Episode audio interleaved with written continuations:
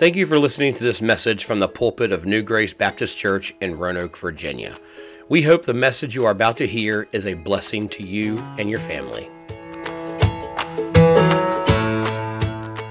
Nehemiah chapter number four.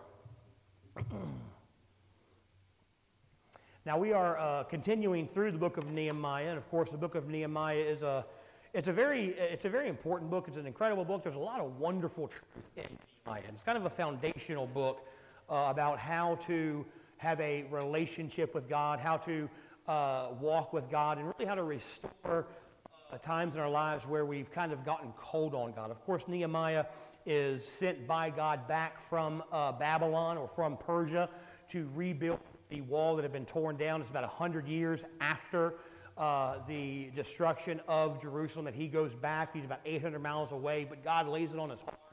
Uh, to go back to Jerusalem and rebuild the wall and rebuild uh, the gate that had been torn down.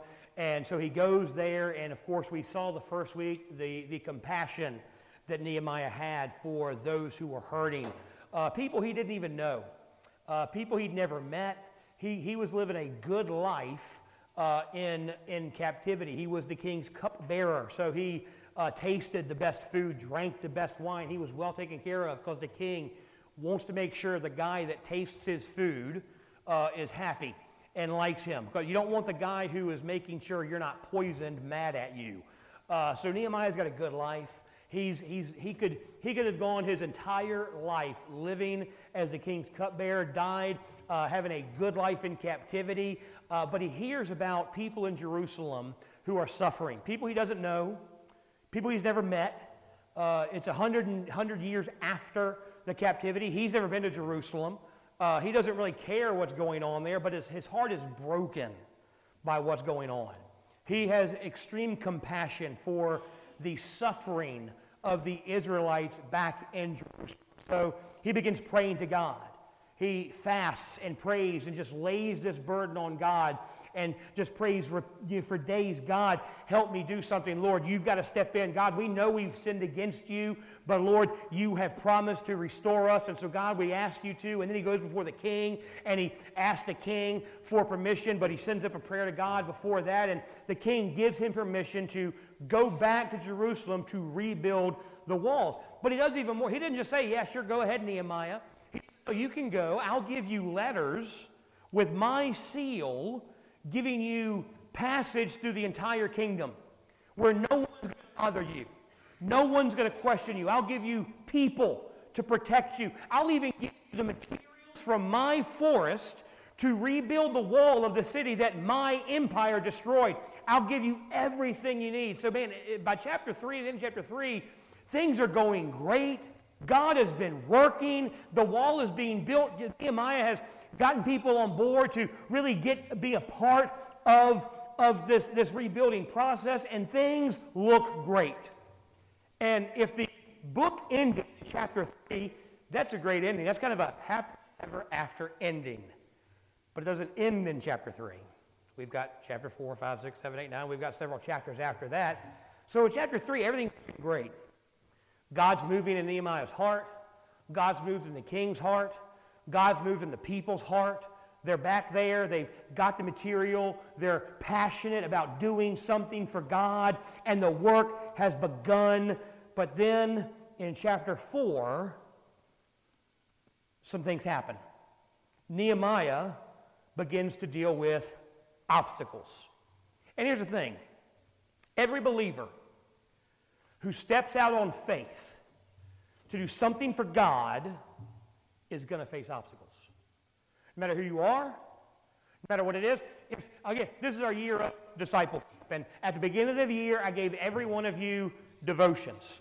And, you know, yearly devotions to do with couples and families. The teens got a yearly devotion. Uh, I gave devotions for the, the women and the men. Speaking of, January's done. Your February through April devotions are in the foyer for men and women. So go ahead and get them. If you would, because I've had a couple people kind of complain, not complain, just kind of bring up an issue that you may need a larger print in your devotion. Uh, if you need a larger print devotional, uh, see me and I'll get you a magnifying glass and I'll get you, I'll print you off a bigger print.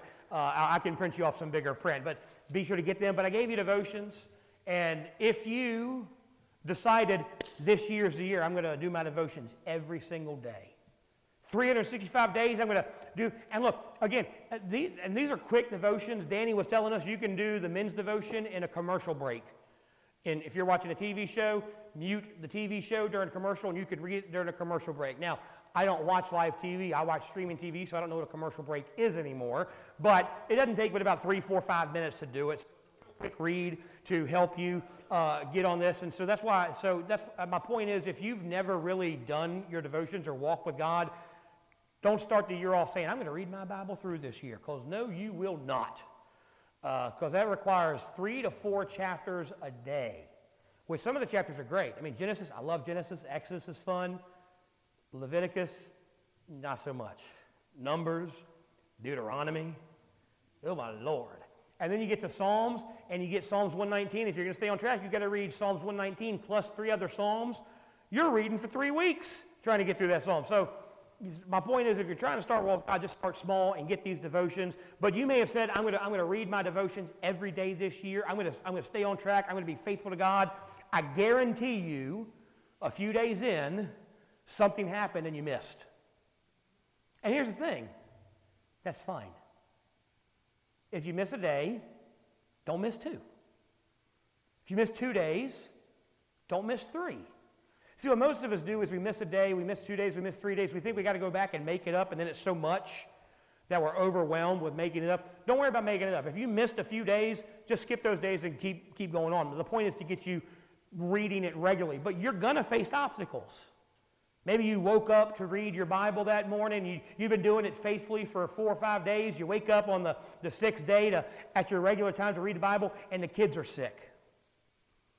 Or something else happened and distracted you. You overslept. Your alarm didn't go.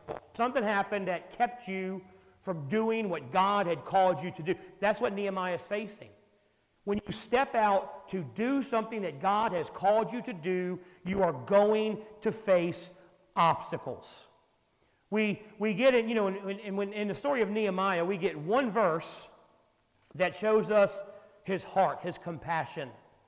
We get six verses that show us his prayer life in praying for the burden God has placed on him. We get eight verses where he's planning to go to the king and, and, and request these things. We get 11 verses on his preparation, getting the people together, surveying the work. But when it comes to the obstacles he faces, we have three chapters.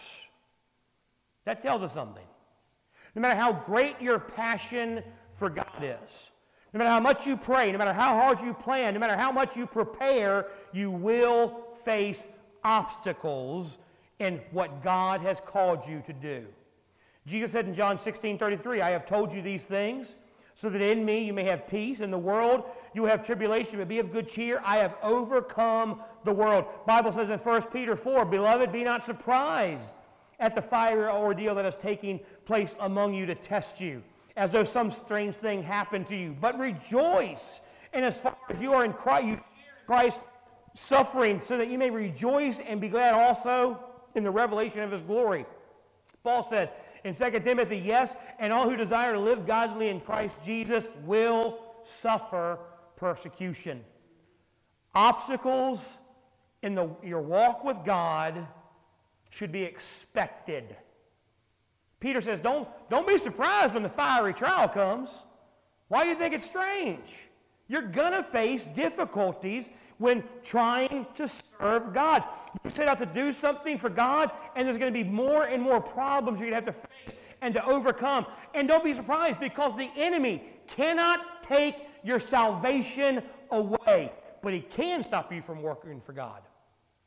He can't take you out of heaven, but he can make you ineffective while you're on earth. So he's going to do everything he can to attack you. So, what do we do when that happens? Nehemiah chapter 4 shows us what to do when facing opposition. Start reading in verse number 1. But it came to pass that when Sanballat heard that we builded the wall, he was wroth and took great indignation and mocked the Jews. So this is the second time Sanballat showed up, and You know, we need to really understand why is he so opposed to this wall getting built? What's his issue? Why does he care?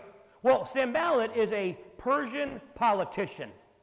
And he didn't want the, re- the Jews to rebuild the walls, even with the king's blessing. And here's why because after the Babylonians had come through and conquered Israel, and then, of course, later the, the Persians conquered them, but when they came through, they left the Horonites, who are descendants of Moab. They left them in the land, and when Babylon left, these Moabites, they came in and set up kind of mini kingdoms under the Babylonian rule. They became very wealthy, they became very, very powerful, and they had all these, these kind of mini kingdoms set up uh, that were allowing them great wealth and prosperity. And so when Nehemiah comes back to rebuild the wall, if he's rebuilding the wall, then Sanballat knows they're going to reestablish the kingdom, they're going to reestablish the worship, they're going to do the things that are going to hurt my business. They're going to hurt my paychecks. And so he is opposing what they're doing because what they're doing is threatening his power and his wealth. And his first attack isn't a very big one, you know, literally speaking. It does, it can have some effect, but his first attack is to make fun of them, to mock them. Here's the thing we talked about last week. We're going to be used of God and we're going to restore and rebuild. We got to get in the mud with people. We got to realize we're muddy and get in the mud with them and help them and, and pray for them and do everything we can for them. When you get in the mud with people, you are going to face ridicule. Look at verse number two, Nehemiah chapter 4. And he spake before his brethren and the army of Samaria and said, What do these feeble Jews? Will they fortify themselves? Will they sacrifice? Will they make an end in a day? Will they revive the stones out of the heaps of the rubbish which are burned. So now they're just they're sitting back and they're they're mocking them, they're laughing at them. You know, again, as persecution goes, this doesn't seem bad. But if you've ever been bullied, you know this is bad. You know, there, there's that saying, sticks and stones will hurt will break my bones, but words will never hurt me. That is a lie. Words hurt. Now, do sticks and stones hurt? Yeah, they do. But bones heal. Some of those emotional wounds we deal with, sometimes they never heal. They just cause bitterness and anger and wrath and really hurt us. Words hurt. They can make you feel worthless. And that's what's happening here. Sanballat sitting back and he's saying, Look at them weak Jews. They don't know what they're doing. They're too dumb to rebuild this wall. They're too stupid to rebuild this wall. They're, they, you know, he's reminding him, he goes, Look, I don't even know why you're rebuilding this wall. The Babylonians tore it down. What are you going to do? Make the ashes back into rock? You're not smart enough. You're not good enough. You're not strong enough to do what you're trying to do. Look at verse number three. Now, Tobiah, the Ammonite, was by him and said, Even that which they built, if a fox go up, he shall break down their stone wall. So, so Tobiah shows up and he starts joining in the ridicule. Says, look, even if they get it all stacked up, uh, you know, a, a, fox is going to, you know, pee on it. It's going to fall over. This wall's not strong enough to stand up to a, a stiff breeze. So let them do whatever they want to do. It's never going to work. Then the chapter four, and you kind of understand why they're doing this. Chapter four gives us a list of the men who are involved in the building project and a list of their jobs. Now, if you really study it, there are a few stone builders. There's a few men who have the skill and the trade to help build the wall. You know what the most common job in all these men are? Perfumers. Guys who crush up flower petals to make women smell nice. Now, I don't have anything against perfumers, but if I'm trying to rebuild a wall, I'm not going to, you know, some guy whose main job at Calvin Klein is to make things smell nice.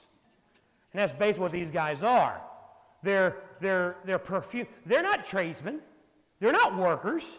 They don't have any idea what they're doing. So it's obvious why they are making fun of them. They're not skilled laborers, but they're not just making fun of them because of who they are or how they're doing. They're doing it out of anger. Remember back in verse number one, he got mad that they were rebuilding the wall. And so their attacks are meant to discourage them, to get them to stop fixing the wall. Here's what you understand when you step out on faith to do something for God, ridicule is going to come. Your family who don't know Jesus, why do you go to that church every Sunday? Why do you why are you trying to read? Why are you trying to be a better person? I know who you are. I know what you're like. I know what you're really doing. And so they'll make fun of you, they'll mock you, they'll ridicule you, they'll tear you down. Why? To make you feel worthless so you stop doing what God has called you to do. The enemy's going to send people to discourage you. But here's the thing. Now, this, this attack is coming from outside the wall. But later on, you're going to see some attacks coming from inside the. Uh, wall as well.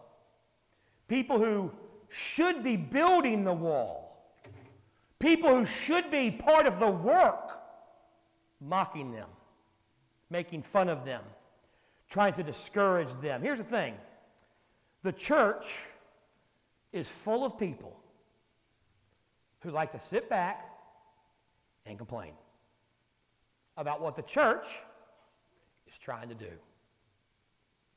They don't want to get involved in it. They don't want to work, but they're going to complain it's not done the way we used to do it. I don't like how that's getting done. Look, uh, Dave Young said something real, real powerful and real, you know, really got me thinking this week, and this is what I want to happen. You know, he talked about the church in the book of Acts. You know, the day of Pentecost, 3,000 people get saved and baptized, added to the church. Can you imagine that? If one day we had a sermon out in, out in Salem or Roanoke, and 3,000 people got saved and got baptized and joined the church. And the next Sunday, they all showed up to church. You know what most of them would not look like? You. You know what most of them are going to be doing? They're going to be out in the parking lot smoking cigarettes. And you know what? Praise God. They need to get right with God, but they're brand new baby Christians. But if, if they showed up and some, some people that came in and saw, oh, we got people smoking in the parking lot, we can't have that. I'm like, I don't care. As long as I'm smoking in the sanctuary right now, I'm good with that. We'll work on the cigarette thing. We just got them saved. We'll work on their, their cussing. We'll work on their, their appearance. We'll work on their habits. But right now, let's just praise God they're here. Praise God they're saved. But a lot of Christians, a lot of, and I'm not saying y'all would do that. Some of you might. I'm not going to name names, but a lot of Christians sit back and say, I can't, we can't, oh, we can't have them people coming in here couple uh, back in the summer, I had a, a, a pastor call me. He wanted to use our church for a church he was starting, which I was fine with. Uh, it was a it was a you know Southern Baptist church, but he was starting a biker church, and I was all for it. I was like, yeah. And he's like, well, we'll start we'll start our service. You know, y'all are done. They wanted to use the gym. He's like, we'll start our service. You know, y'all are done by about 12:30. We'll probably start around one, but people start showing up. And I thought, man, I can't wait to be dismissed in church and have people see, you know, 20, 30 bikers just see the looks on y'all's faces. I would have loved it. They found another facility, but I was, I was like, oh, come on, let's bring the bikers in here. That's going to be awesome. Uh, and that's what that's what the kingdom of God looks like. But there are people inside and outside. When you start trying to serve God, they're going to mock you. They're going to ridicule you. They're going to try to stop you. Happens every time. So what when they want to say something, I want to say something to you from the bottom of my heart. Don't be that person. That person sucks. Okay? That person is terrible. Don't be that person. I ain't saying you got to love everything.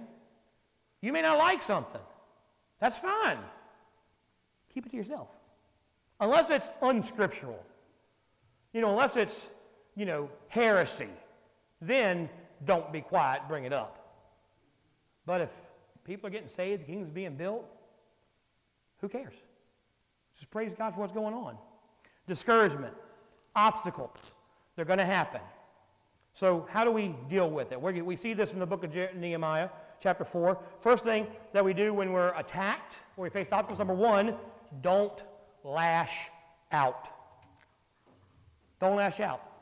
Nehemiah is attacked, he's ridiculed, he's mocked, and he doesn't respond. He would have been justified to respond. He'd have been, uh, he would have been fine to say, hey, why don't you guys shut up? We're doing what God has called us to do. I've got a letter from the king telling me to do this, so why don't you stop complaining and stop running your mouth and just shut up about it? But he doesn't lash out. He is silent to their attacks. Now, our natural, natural response when we are attacked is to retaliate, respond, to lash back, to defend ourselves. I see it my kids all the time. Connor will be going through the, the living room or the kitchen, and Lexi will say something to for no reason, but she just wants to be mean. She'll say so, she'll call him stupid. You know what he does? He keeps quiet and comes to his father. Your daughter said something to me that hurt. No. He says, You're stupid, idiot. And they just back and forth. And I'm like, why did you do that? If you'd have just come to me and told me she did it, she'd have gotten in trouble. Now you're both in trouble. You're dumb. When you're attacked, don't lash out. We see that in Jesus. He's hanging on the cross, sinless, no sin in his body. He is hanging there because of me and because of you. They are mocking him. They are ridiculing him. Hey, if you're the Son of God, come on down. He could have. He could have said, you know what? I'm tired of this. And, you know, just showed him who he was. But he was silent. He said, Father, forgive them. They don't know what they do. If anyone had the right to defend themselves, it was Jesus. But he didn't. He came, lived a perfect life, died on the cross in my place, absorbing the wrath for my sins, and rose again, never defending himself. So Nehemiah they attack him. He doesn't, he doesn't respond. Instead, he drops to his knees and he goes to God. Look at verse number four. Hear, our God, hear, O our God, for we are despised, and turn their reproach upon their own head, and give them a prey in the land of captivity, and cover not their iniquity, and let not their sin be blotted out from before thee, for they have provoked thee to anger before the builders. Now, that prayer does seem a little harsh. That's kind of like David's prayer. Where David's like, hey, God, those people who are attacking me, just kill them. Kill their family, kill their dog, kill their cat, kill everything. They've ever, burn their house down, make it a, a pile of poop. Seems like a harsh prayer. But the, here's the essence of the prayer God, they're not attacking us, they're attacking you. They're attacking what you have called us to do. They're attacking your work. So, God, Step up because your name is on the line. Defend your honor, God. What do you do when you're attacked? Our natural response lash out, defend ourselves, attack them in return. Here's what Nehemiah is telling us when someone attacks you, when someone ridicules you for what you're doing, don't respond. Drop to your knees and trust God to defend you. Trust God to take care of you. But it doesn't stop there. Look at verse number six. So built we the wall, and the wall was joined together unto the half thereof, for the people had a mind to work. So don't lash out. Number two, don't believe the lies. Just keep working. Just keep doing what God has called you to do. Despite the attacks, despite the ridicule, the people don't get discouraged they get stronger. They go to work and they finish half the wall in no time. It is amazing what the people of God can do when they're unified. When they are unified to serve Him and glorify Him and worship Him, nothing can stop the kingdom of God. These people, they persevered. They kept going. They prayed. They gave opposition. They gave the opposition over to God and they kept eyes focused on Him. If God has called you to do something, don't stop just because someone doesn't like it. Keep your eyes on God. We are called to be obedient to God. We're not called to obey the Sanballats and the Tobiahs of the world. We're not called to obey the people who are going to mock us and ridicule us and condemn us. We're called to obey God no matter what we, face. Don't answer those that ridicule you. We only answer to God. So when God calls you to do something, the only response is obedience no matter what we face. Look at verse number 7. But it came to pass that when Sanballat and Tobiah and the Arabians and the Ammonites and the Ashdodites heard that the walls of Jerusalem were made up and that the breaches began to be stopped, then they were very wroth. Now, this is a warning to us. When you start serving God and the attack comes, someone tries to stop you, and you keep serving God, they're going to get mad. They're, gonna, they're not going to like that you're not listening to them. The best way to make someone who's attacking you mad is to ignore them. It doesn't matter to me what you say, I'm serving God. I'm just going to keep doing what God's called me to do. You can keep running your mouth. You can keep saying what you're saying. I don't care. I'm serving God. That infuriates them. Look at verse number 8. And conspired all of them together to come and to fight against Jerusalem and to hinder it. Hinder it. So they, they realize now that mocking them wasn't enough. So they, they, they resort to physical attacks. They say, well, if they're not going to listen to what we're calling them, then we'll just get the army together and we'll attack them. The verbal attacks quickly turn to physical attacks, but notice what Nehemiah does in verse number 9. Nevertheless, we made our prayer unto God, set a watch against them day and night because of them. So when the attacks escalate, do? We pray, but defend yourself. Now, if someone is physically attacking you, I'm not saying just, oh, well, you know, praise God. You can't hurt me. No, defend yourself. We, you know, there's nothing wrong with that. But here, here's what's going on here. Nehemiah's, he's still not attacking them. He's still not retaliating. He's saying, look, they can threaten. They can, I'm going to keep working, but I'm going to prepare myself in case they do attack. I'm able to defend myself. He's not leaning on a shovel and praying for a hole to appear, and he's not digging a hole furiously and praying for God to make the hole. He is praying like it's all up to God, but he's working like it's all up to him. He is spiritually dependent on God, but practically engaged with the work. And that's how we stand against the opposition. Pray and defend. Pray and keep working. Now, unfortunately, the threat of attack does what the enemy hoped, and the people get discouraged. Look at verse 10. And Judah said, The strength of the bearers of burdens is decayed, and there is much rubbish, so that we are not able to build the wall. And our adversaries said, They shall not know, neither see, till we come in the midst among them and slay them and cause the work to cease. So doubts set in, discouragement sets in. The people start asking, Can we, can we really do this? I'm really glad that this is in here because it reminds me of me. In the my weakest moments, in the times of biggest discouragement, I know I've been tempted to quit.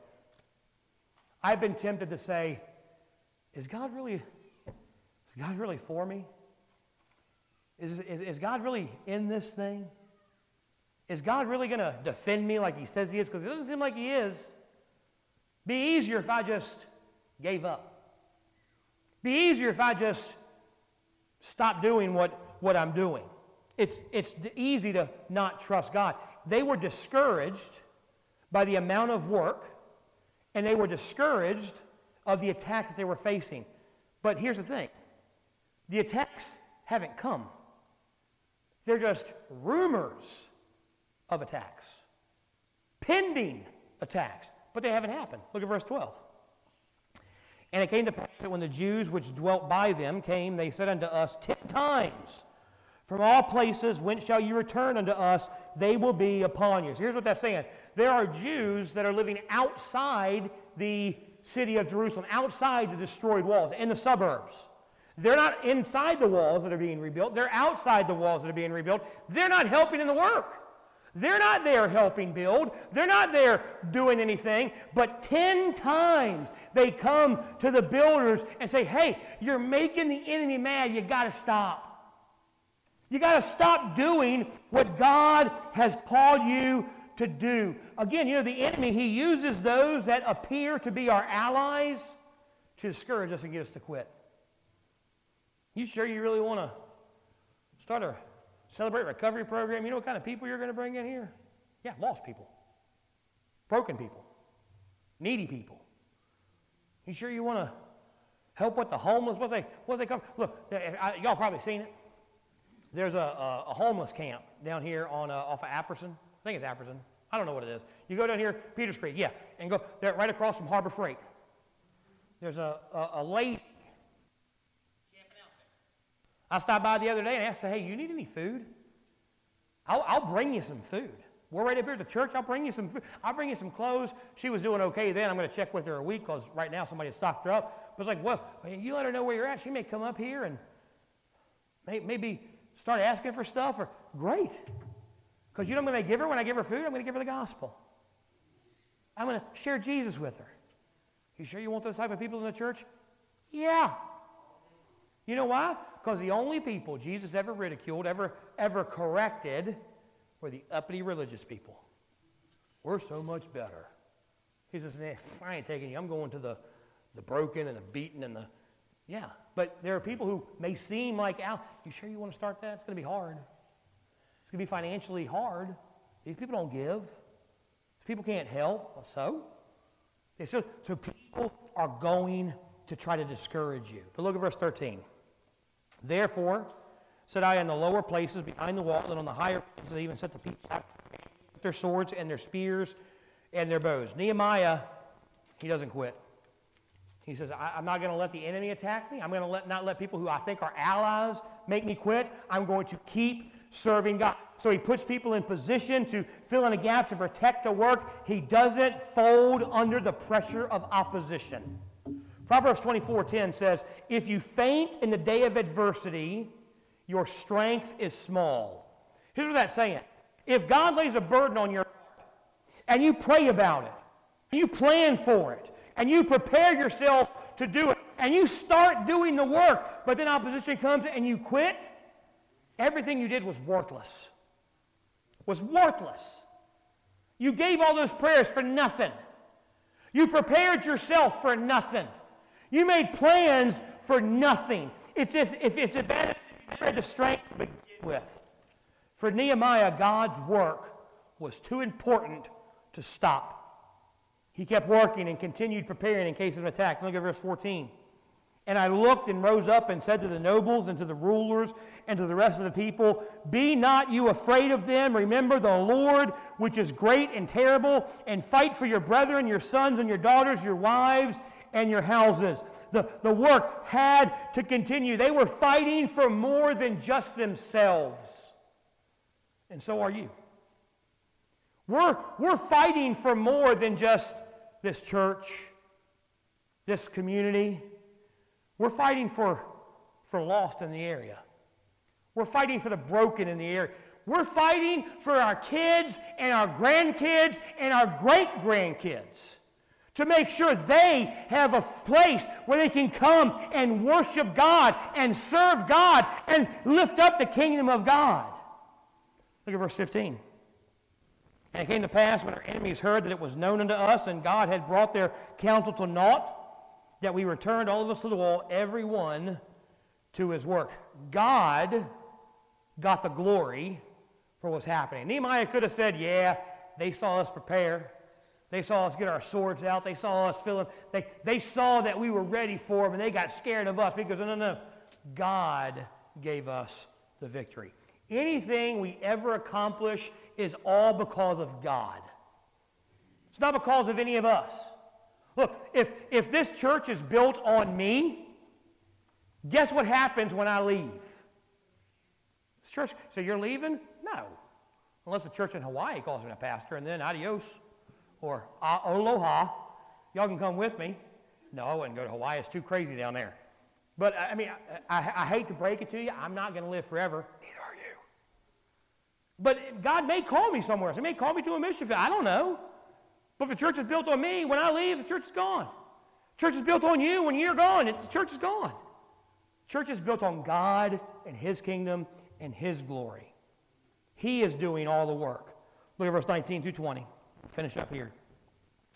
And I said to the nobles and to the rulers and to the rest of the people, The work is great and large, and we are separated upon the wall, one far from another. In what place, therefore, ye hear the sound of the trumpet, resort ye thither unto us. Our God shall fight for us. This is the last encouraging word Nehemiah gives to the people. Keep working. If you hear the trumpet, come ready to fight, but don't worry, because God is fighting for us. If God is for us, who can be against us? If God is on your side, it doesn't matter what the enemy throws at you. If God's fighting for you, it doesn't matter what comes your way.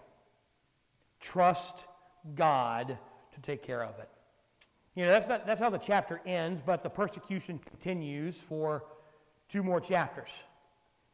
God's telling us opposition, persecution are part of the Christian life if you plan on serving God. And here, I'm going to say this if you like, well, I'm a Christian, but I don't feel like serving God, I'm going to doubt that first statement there. As a Christian, you're going to want to serve God. You're going to want to raise your family in the nurture and admonition of the Lord. You're going to want to stand up for what's right and what's good and what's godly in your area. But if you decide to serve God, you're going to face problems. And if God burdens you to restore the brokenness around you for His glory, you're going to face opposition. Don't quit. Don't walk away from obedience to God. The work is too important. The gospel is too great to quit. So, what do you do? Build anyway, serve anyway, prepare for battle, but hit your knees and trust God and just keep doing what God's called you to do. Let's pray. Heavenly Father, Thank you for listening to this message from New Grace Baptist Church. For more information about New Grace, check out our website at www.reachingroanoke.com.